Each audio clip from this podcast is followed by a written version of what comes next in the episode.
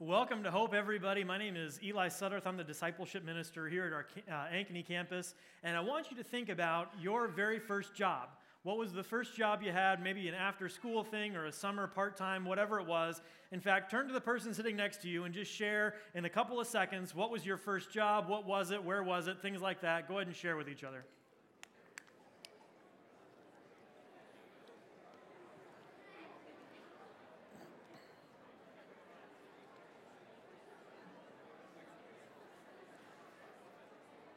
Probably a lot of fun stories, bringing back memories. Maybe some of you are there right now. I remember my first job. So when I was younger, I, I mowed a lot of lawns and I helped out at a farm and stuff like that, part time things. But my first real job when I was 14, I was a bagger. I bagged groceries at the Hy-Vee in Iowa City. That was my first job. So uh, I, I, remember my first day really well. I remember my orientation, it wasn't quite that severe, but my first day, I was really excited. You know, it was my first, I was saving up to buy my first car. They made us wear ties. I had my tie on, my name badge, zero years of service, but I was going to work on that. And, and I was ready to go. Now, it wasn't unusual for managers to tell us to do other things, mop the floor, stock shelves, things like that. And I don't know if, if you work in a, grocery store, you might know if it's a thing, but my store had kind of a hazing ritual for us new 14 year old, gullible, naive kids who started working.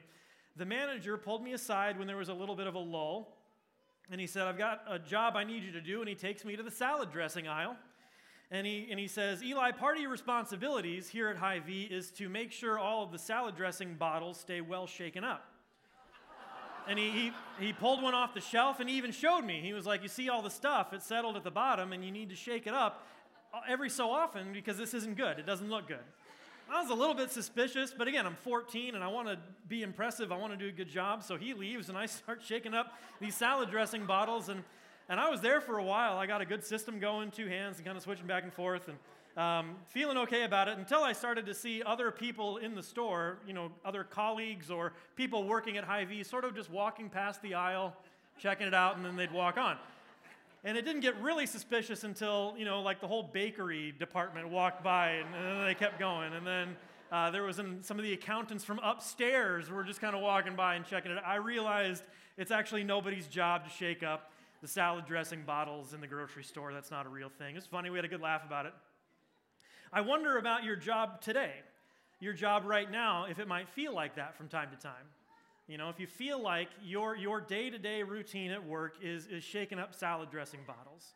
You know, there's, there's, some, there's some routine, there's some repetition, maybe it's mundane, and the, the end of the project means you're going to start it all over again and, and you're wondering about your work life, is it something that's worth doing? Am I, am I actually being productive? Am I, am I contributing in any meaningful way? Is this something that I want to keep doing? And you wonder if there's any value to the work that you're doing right now. We're in the middle of a sermon series we started a few weeks ago called Hope for Iowa. We've been exploring the different spheres of our lives. So, the areas we spend a lot of time in, and what the Bible has to say about where we spend that time. So, we looked at hope for our schools a few weeks ago, what the Bible has to say about our, our life at school and education. We looked at hope for our cities, our neighborhoods. And this week, we're looking at hope for our work. What does the Bible have to say about our work lives? And hopefully, it says a lot because eh, by the end of your life, on average, as an adult, you will have spent 92,000 hours at work. 21% of your waking time will be spent at your job. And so we hope that the Bible says a lot about that sphere of our life that's really important to us. It's actually one of the, you know, the first question that you ask somebody you meet for the first time. Hi, I'm Eli. What's your name? What do you do for work? It tells us something about the other person. Our scripture reading for today does say something about work, but it says it in kind of an unusual way. So if you've got your Bible, you can open to the book of Ecclesiastes. That's where we'll be spending some time. It's right in the middle. Um, and, and, it's this little book tucked into the middle of the Old Testament. So just after Psalms and Proverbs, there's Ecclesiastes before you hit Song of Songs and Isaiah. It's just 12 chapters. And, and this is what it said in our Bible reading today Ecclesiastes 5:18. Even so, I have noticed one thing at least that is good. It is good for people to eat, drink, and enjoy their work under the sun during the short life God has given them and to accept their lot in life. Now, I don't know about you, but to me, this sounds like the Bible's just telling us to suck it up. Doesn't it sound like that? Just, just get over it, accept it. Don't worry about it too much. I don't know how much you've interacted with Scripture. Maybe this is the first time you've ever heard the Bible read out loud. If that's the case, I'm sorry. Ecclesiastes is an odd book of the Bible. There's actually nothing like it in Scripture. It's, it's unique as, as a part of the, the, word, the word Bible in English. We get that word from Greek, biblos, which means a library. The Bible has all kinds of different books in it. There's books of history, there's books of songs, there's letters, there's stories. Ecclesiastes is, is a unique book, but it's actually not unique to the period in time when it was written, a style of literature that was familiar to that area. Ecclesiastes was written about 200 years before the life of Jesus. And the original manuscripts use a form of Hebrew that was uh, common to the northern part of Israel just after the Persian exile. And the reason those bits of information are important is because commonly people think that Ecclesiastes was actually written by King Solomon. In the second verse of the whole book, it says, These are the words of the teacher. It's an, a Hebrew word, kohelet, meaning a teacher or a preacher. And then it says, The son of, king, of, of David the king. And Solomon was King David's son, but actually, any king after David would have been considered a son of David. Actually, what's happening here in this style of literature, common to the area at the time, it, it's a style known as pessimism literature. Pessimism literature was a way of writing down uh, philosophy that used contradictions to make its point. So the book of Ecclesiastes is actually using Solomon as a character this famous Israelite king who was considered to be the wisest of all, but had a very troubled life in his relationship with God. And it, it, uses that as a character study to explore some pieces of wisdom and philosophy. Pessimism literature wants to make a point. You know, and the point of Ecclesiastes is what's the meaning of life? But it's really hard to, to, to break down the meaning of life by saying this is what it means. Instead, pessimism uses contradictions and it uses negativity. It uses uh, these seemingly pessimistic, nihilistic statements to get us to see how silly the opposite of the meaning of life really is. And, and, and, stick with me because this is important. So, there are some, some other examples from Ecclesiastes that we'll see that kind of call this out. Everything is completely meaningless. Well, that's not actually true. I don't think everything is completely meaningless. Since I will end up the same as the fool, which means dead, What's the value of all my wisdom? Well, we actually know that there's tremendous value there. Nothing is better than to be happy and enjoy ourselves as long as we can. I don't think that's quite right. History repeats itself. It has all been done before, and nothing under the sun is truly new. It's a famous phrase from Ecclesiastes there's nothing new under the sun. I think the one parallel we have to this that's even close is the book of Jonah in the Bible. If you remember the book of Jonah, Jonah is a prophet, and God tells him, You need to go tell the people of Nineveh to repent, to change their ways, to stop doing what they're doing, because I will destroy them if they don't. They are living a corrupted life. Now, Jonah didn't like the people of Nineveh, and he would have been fine if they were destroyed, so he sails in the opposite direction.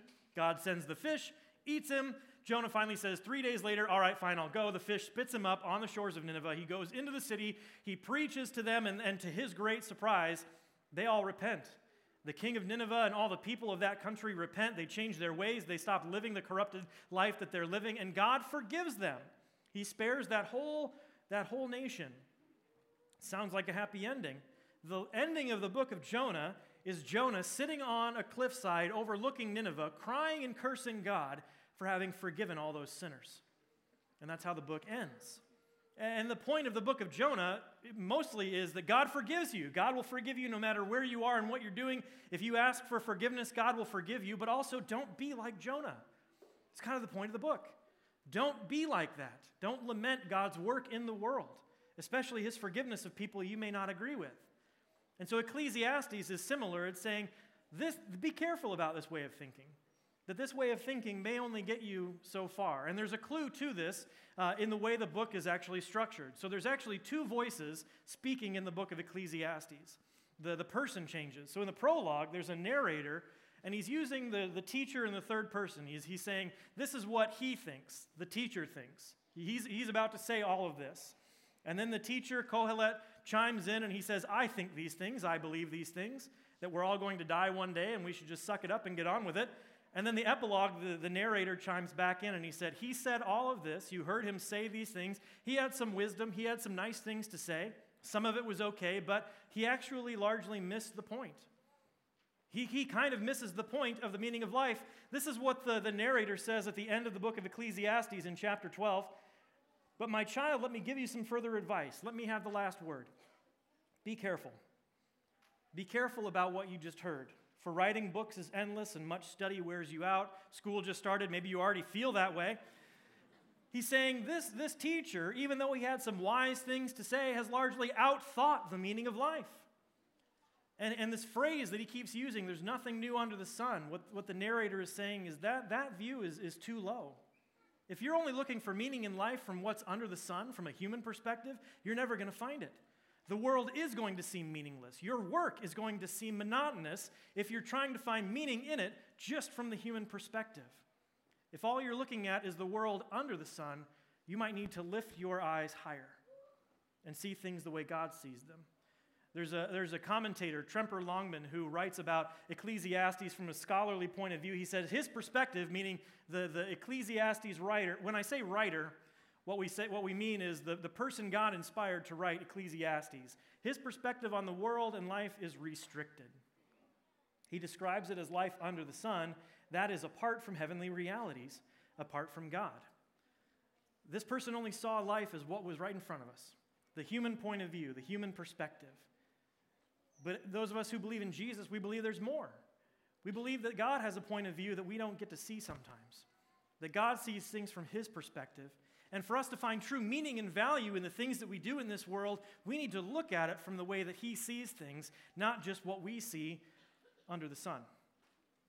The clip we watched earlier is from a, movie called The Hudsucker Proxy. Uh, it was made in the early 90s. Uh, Tim Robbins, the actor, plays Norville Barnes, who's the main character. And Norville is just out of college. He's excited to have his first job, uh, and, he gets a, an entry level position in the, ma- in the mailroom of the Hudsucker Corporation. But he's ambitious, he's got these ideas, he thinks he's not going to stay there forever. Uh, and one day he actually gets to present his idea, his invention, to the board of directors. This great idea that he thinks is going to revolutionize their industry. And we're going to watch this presentation that he gives to the board, but I want, to, I want you to pay special attention to the types of questions that the board members ask him about his invention. Let's take a look.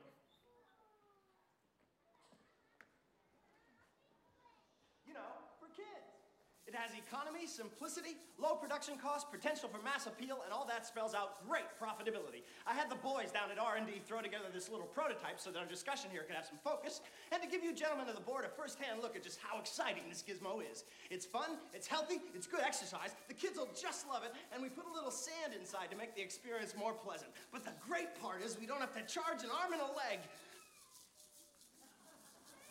What if you tie before it's done? Does it have rules? And more than one play? What makes you think it's a game? Is it a game? Will it break? It better break eventually. Is there an object? What if you tie before it's done? Does it come with batteries? Could we charge extra for them? Is it safe for toddlers? How do you know when you're finished? How do you make it stop? Is that a boy's model? And can a parent assemble it? What if you tie before it's done? Is there a larger model for the obese? It's uh... genius. It's just exactly what Hudsucker Industry needs at this juncture.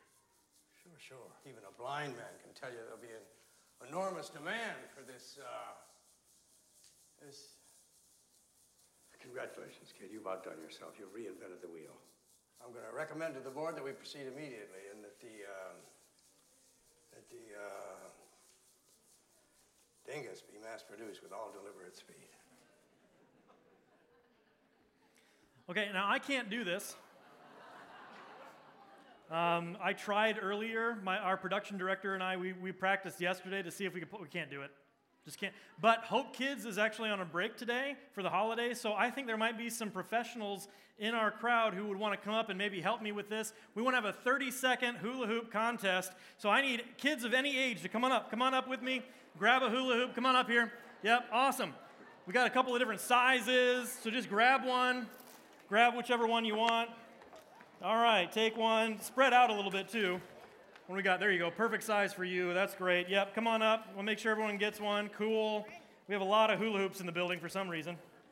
Here's a little one. There you go. All right, we might have to share too. So spread out. Go ahead and go all the way down the stage. It's fine. Wherever you can find room. Perfect. Here's one more. All right, we're going to share too. So trade off a little bit. All right, cool. We're going to put 30 seconds up on the clock. Let's hear it for our for our kids helping us out today. Let's do it. All right, hula hoop. Here we go. All right. We have plenty of room. you can do it really well. Yeah, see, that's impressive. I can't do this at all. That's great. Who's still going? Who wants to take a turn? Awesome. I, yeah, see, this is just unreal. I can't believe this. We're doing great. I can only do my arm. Can you try your arm? This is funny. All right, two, one. All right, here we go. Way to go, everybody.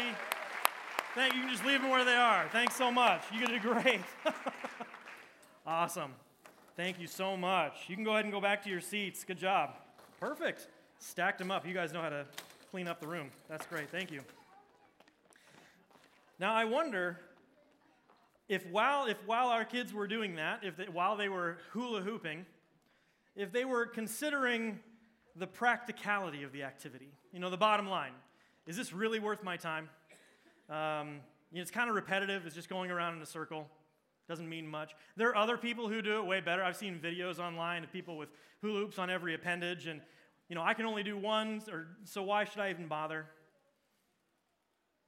Is that what people consider when, when, when the kids are doing this, or are they maybe not? I hope not. I hope that's not what they're thinking about. Hopefully, they're just elevated, taken up into the experience. That they're not considering things under the sun, they're not considering the human perspective of the activity, they're, they're, they're, they're swept up in the activity. Jesus teaches into this, this way of thinking uh, later on in the Gospels when Jesus is preaching a, a famous Sermon on the Mount in Matthew chapter 6 he's talking about his kingdom and the way that, that he views the world, the way that God sees things. What is heaven's perspective if that's what we're supposed to have? So in Matthew chapter 6, Jesus is teaching this parable on the next slide, and he says this Consider the lilies of the field and how they grow. They don't work or make their clothing, yet Solomon in all his glory was not dressed as beautifully as they are. And if God cares so wonderfully for wildflowers, he will certainly care for you. So Jesus asks us to consider the lilies of the field. So let's consider them. What are they? Well, they're, they're, they're virtually nothing. They're worthless from a human perspective. Under the sun, they don't, they don't contribute. We can't eat them. They don't produce food. You can't build anything out of them. You know, lilies of the field aren't even lilies of the garden. Nobody planted these, no one is using them as a hobby. They're just out there on their own. They might, they might grow and die a thousand times before anybody just takes notice that they're there at all and maybe appreciates them for how good they look. But other than that, they are virtually worthless under the sun from a human perspective. But God says He cares about them. God says, from His point of view, they're important. And then He says, How much more important are you and the things that you do in your life? I think if we were to look around at the world around us and, and, and, take notice of all the things that don't really have a practical purpose under the sun, this world might look a lot different if those things weren't there. The purpose of the things that we think are important, but that God says, I'm including those in the world. I'm making sure that this place isn't just a place of practicality, is a place of beauty, is a place where things are appreciated for what they are, what, how God made them. That God certainly will care for you. And, and, and, the Bible is clear over and over again that God does care about what we're doing in this world. God cares about what you're up to individually. He sees you and what you're doing, and He cares. Later on in the book of Matthew, Jesus is continuing to teach on this idea of the kingdom, His kingdom, and what it looks like. So, in the lilies of the field, he's saying, Seek first the kingdom of God. All of your provisions, the things that you need to survive, God will provide for you if you seek his kingdom. In Matthew 25, he's talking about what this kingdom will look like. What is the nature of God's kingdom? And he does it by telling, again, a story. He tells a parable about uh, a landowner who's going on a long journey, and he leaves his property in, charge of, in the charge of three of his servants. And, and he says, each according to the servant's ability, he gives them certain shares of his property. So to one servant, it says he gives 10, the Bible uses the word talents, shares of his property. To the other servant, he gives five shares, and to the other servant, he gives one share. Again, each according to his ability.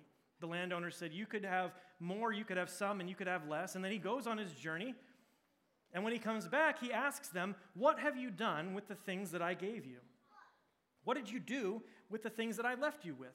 The talents that I, that I, I left. The first two servants come to him and they say, We have invested what you gave us, we have worked hard with it, and we have doubled your return. You have twice what you gave us, and here is your return. And the master says this Well done, good and faithful servant. He goes on to say, You have been faithful with a few things, and now I'll put you in charge of much more. You see, God has given each and every one of us something, something to use in this world for His kingdom purposes. And it could be, it could be something like 10 talents, five, one, whatever it is, God has given you something, and, and the expectation is there that you would return on it, that you would do something with it. That's the kingdom of God. That we wouldn't just hide whatever it is that we have. So that he goes to the last servant who was given one talent, and he says, What did you do with the time with the with the resources that I gave you? And the servant said, Well, I was afraid of you. I was afraid of the type of person you are. I, I was afraid that if I risked what you'd given me and lost it, if it didn't work out, that you'd be angry with me. So I hid it in the ground. But here, you've got what was yours. And the, and the landowner said, You wicked and lazy servant. I will take what little you had and give it to somebody who's actually going to do something with it. And that might sound harsh, but, but in reality, this is incredibly hopeful from Jesus to say that God sees what we're doing in this world. He's given you something to do, and He wants to see what you're going to make of it. That God has a perspective on your life that whatever it is that you've got, God wants to see what you're going to do. My, my favorite character in that whole story is actually the servant who was given five talents, five shares of property. Because that servant didn't look at his friend who had 10 and he said, Why did you get more? Why, did, why was I only entrusted with five? Only with five? Why did you get more than me? He didn't do that. He kept his head down and he, he took what was given to him and he made something from it. He doubled what he had without comparing himself to anybody else. And that's what we do often in this life. We look at what other people have. What, what are your skills? And I wish I was more like that over there. I wish I could do that. What I'm doing is not satisfying to me. I don't like where I'm at. I want to do that, that thing. When I was in college, one of my jobs was I worked construction in the summertime and, and a little bit during the year. And uh, I wanted so bad to be good at, or I wanted to be good at it. I really did. I wanted to work with my hands. I thought it'd be great. I was terrible just awful. It, it, was astonishing to the other people who work with me how bad I was at construction work. I just wanted to be good at it, and I still kind of do. I look at people who can build houses and work with their hands, and I wish I could do that. From time to time, I still think that I wish I could do that, but I can't. It doesn't do me any good to wish I, all that would happen is the world would be filled with bad houses, and I would have done nothing with what I'm actually supposed to do. And what is that for you? Where do you look around in the world and say, I wish I could do that? I don't like what I'm doing now. And this isn't to talk about ambition and, and, and growth throughout life. There, there's plenty of process in that. But, but the dissatisfaction that comes from where you are right now, that's, that's the thing in Ecclesiastes that he's telling us to be careful about.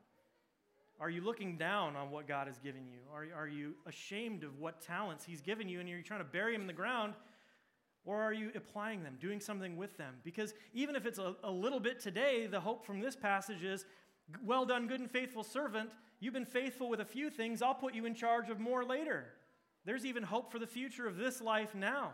That if we're faithful today, what will God entrust with us later on in this life? And that's the, heaven, that's the heavenly perspective of the worth of your work, the worth of what God has you doing in this world.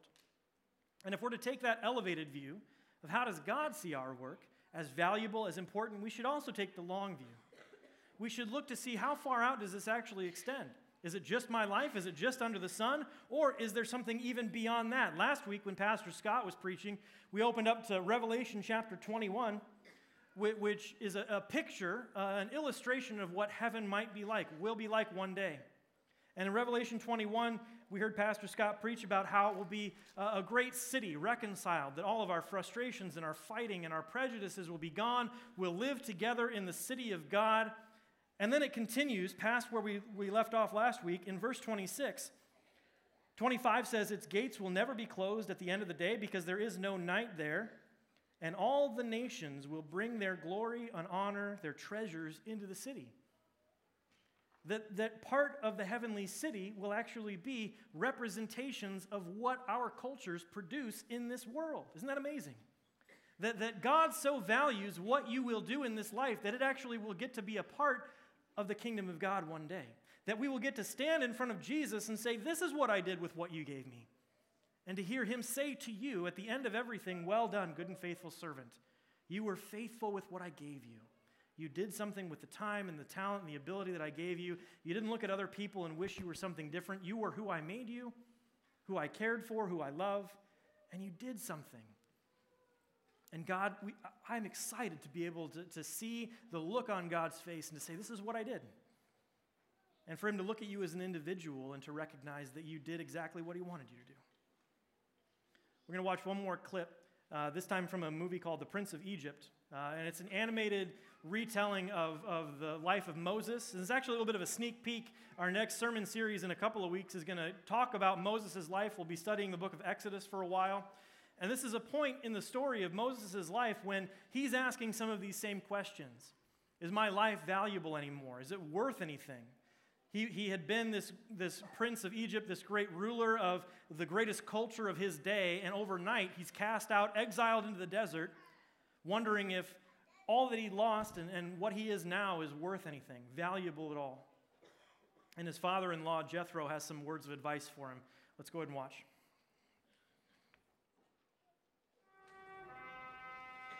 My children, let us give thanks for this bountiful food. And let us also give thanks for the presence of this brave young man whom we honor here tonight. Sir, I wish you wouldn't. I've done nothing in my life worth honoring. First, you rescue Zipporah from Egypt. Then you defend my younger daughters from brigands. You think that is nothing? It seems you do not know what is worthy of honor. A single thread in a tapestry, though its color brightly shine, can never see its purpose in the pattern of the grand design. And the stone that sits on the very top of the mountain's mighty face, does it think it's more important than the stones that form the base? So how can you see what your life is worth, or where your value lies? You can never see through the eyes of man. You must look at your life. Look at your life through heaven's eyes.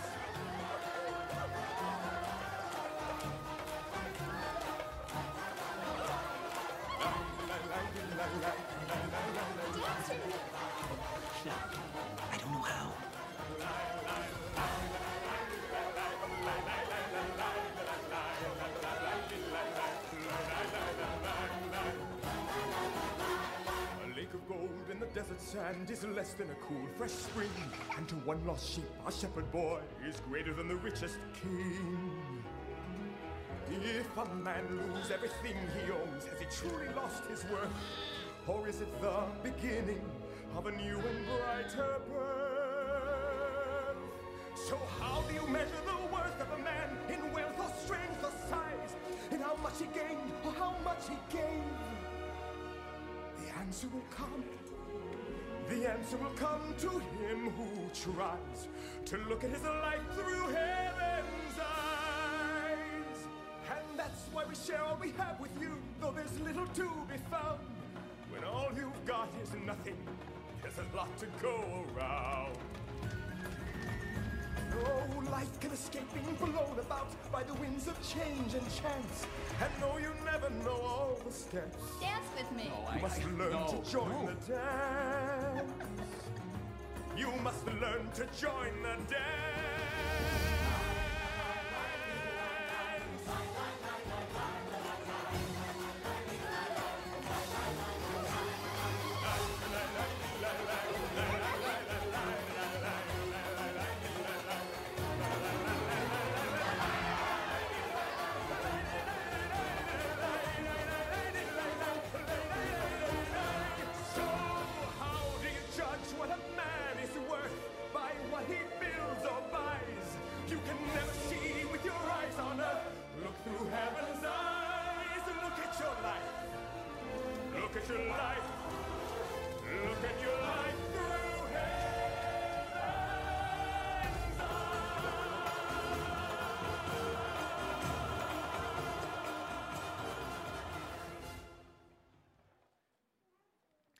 Think one of the examples that shows us this in, a really illustrative way is the life of Jesus himself.